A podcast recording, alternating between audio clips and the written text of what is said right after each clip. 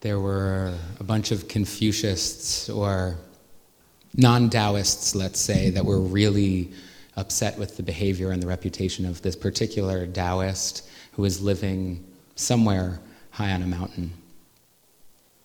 And he was being a bad influence. So they gathered a, a, little posse and decided to make the trek up the mountain. They finally see a little humble hut and approach the Taoist master and find him completely naked. And this just, they were already had enough fire and anger and frustration to climb up the mountain, and this was the last straw. What are you doing naked? The master said, The whole universe is my body, and this hut is my underwear.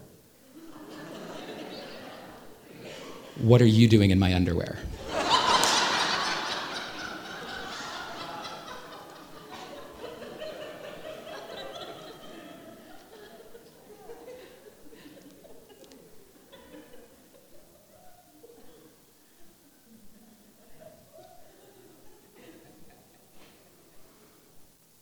You are the dwelling and the indwelling presence. You are the tent and its opening. You are the pomegranate.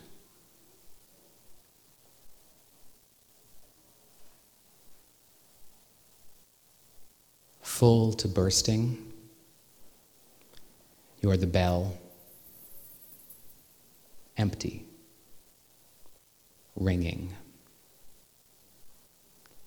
You are the space that keeps things whole. You are engraved work. You are this entire gathering, Vayakhel. You are the accounting. Pekudei. You are the parts being joined, and you are the joiner. It is up to you to adjourn the tent of meeting.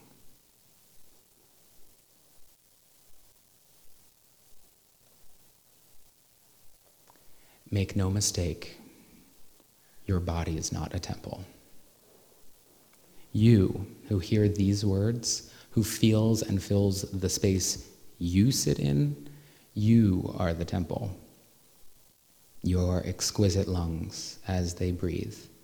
This very breath are the cheruvim hovering over and holding your heart. Your heart, the joyous and eternal center of the arc of your life, is the ark where the truest covenants are made. Your mind, the lamp. The branching unity centered throughout your being, seven shimmering auras, Torahs, chakras, the menorah, your mind.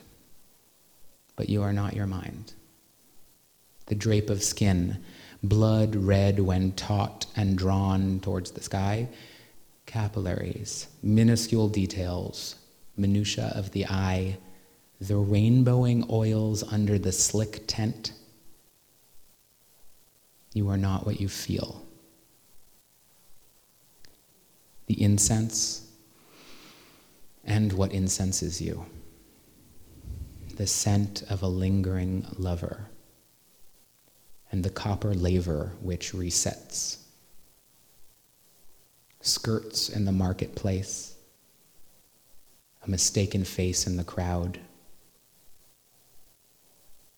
Live in the sanctuary that is our life. Live in the sanctuary that is life. Live in one place.